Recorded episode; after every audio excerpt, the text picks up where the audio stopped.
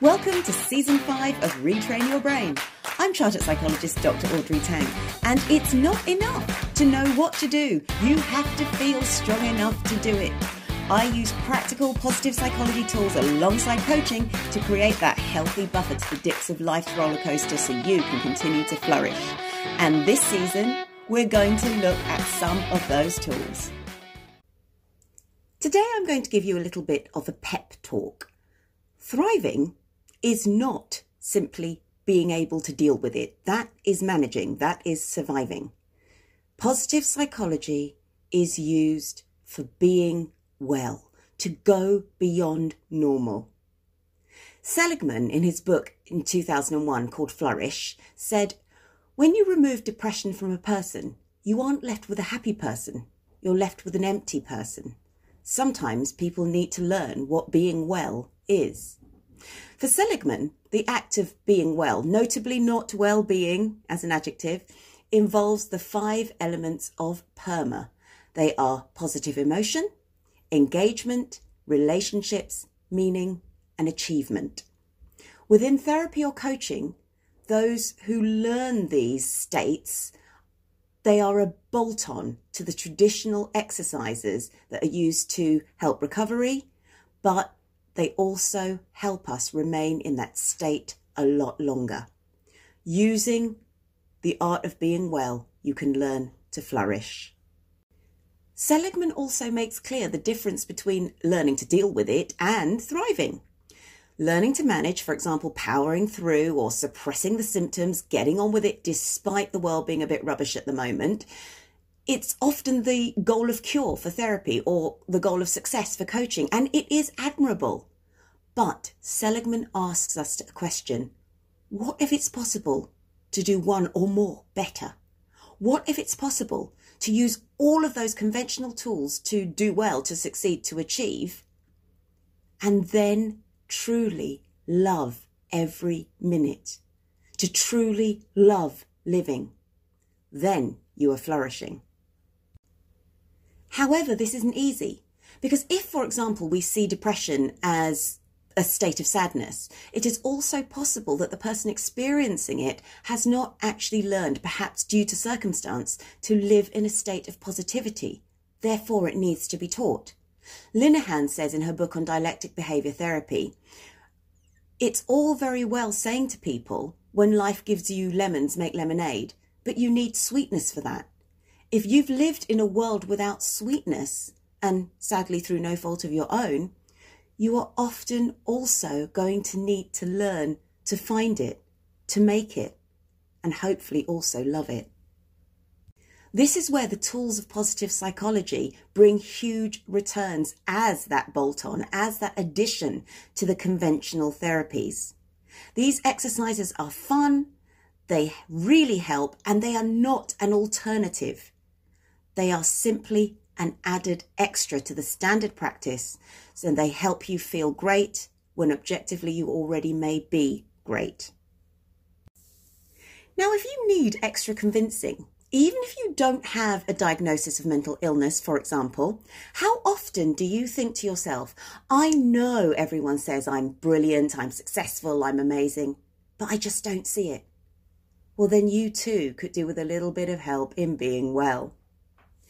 These tools of PERMA don't engage the ego. They are not about generating a sense of entitlement.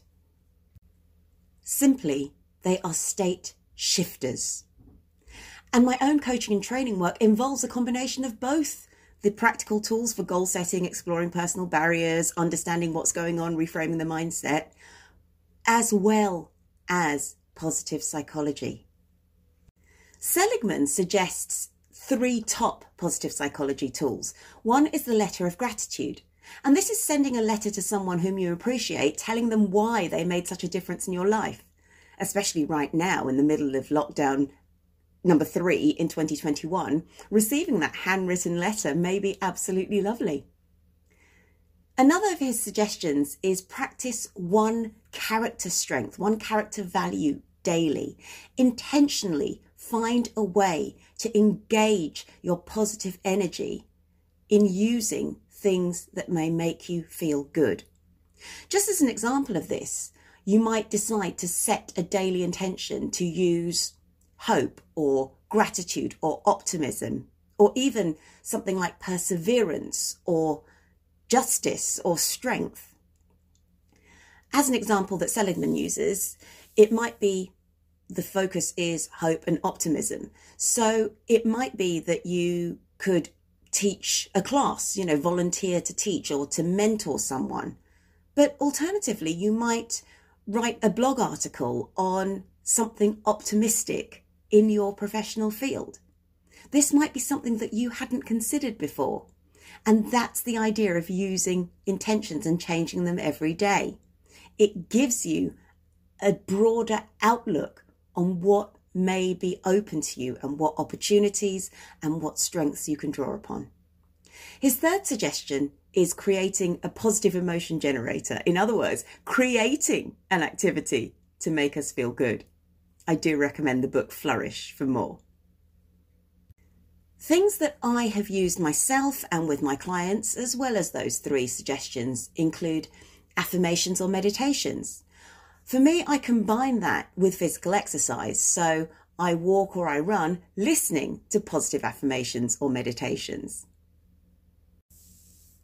I also enjoy self improvement, and this might be through reading or taking a course or using the coaching exercises I teach.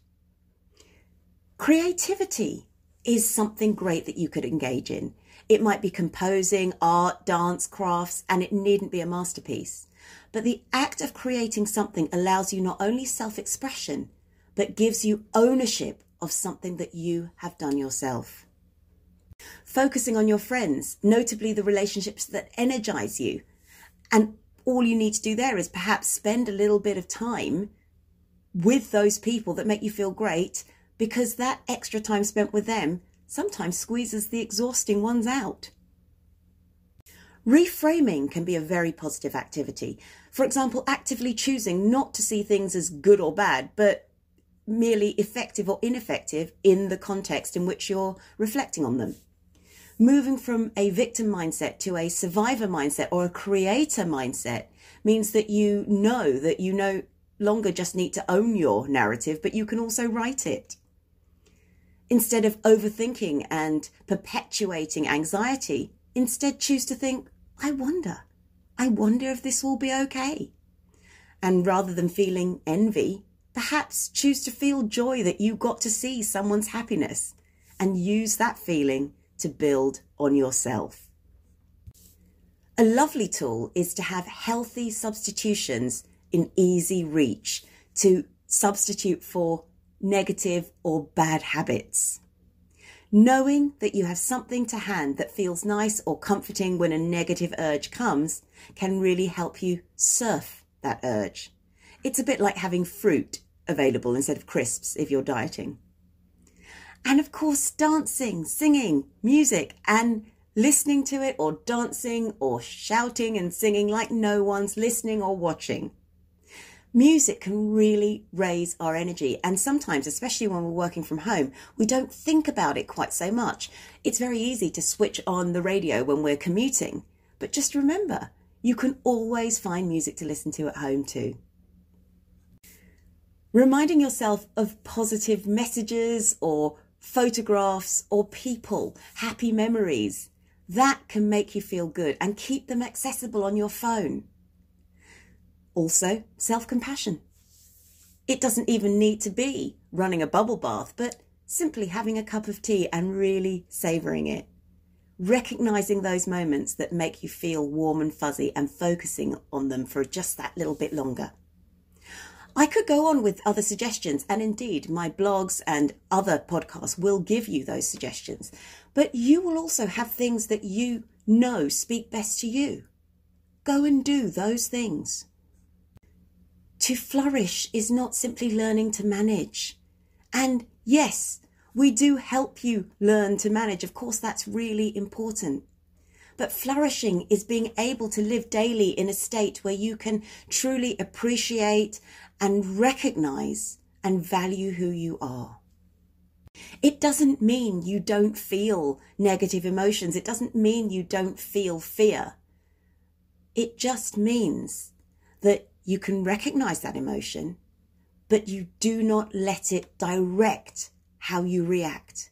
You're able to feel it, hold it, and still have the headspace to choose your response.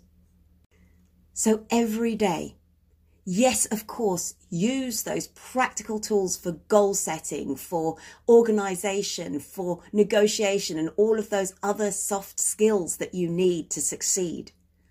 But look at your soft health drivers, the tools to learn to be well. And that's all we've got time for. So for more, check out my YouTube channel, Dr. Audrey Tang, for my tried and tested positive psychology and coaching techniques. Go to my website, www.draudreyt.com for blog articles, which are also packed with the practical tools I use. And if you want to book one-to-one coaching, expert comment, or a wellbeing presenter, email me on audrey at clickproductions.co.uk. Make time to invest in you.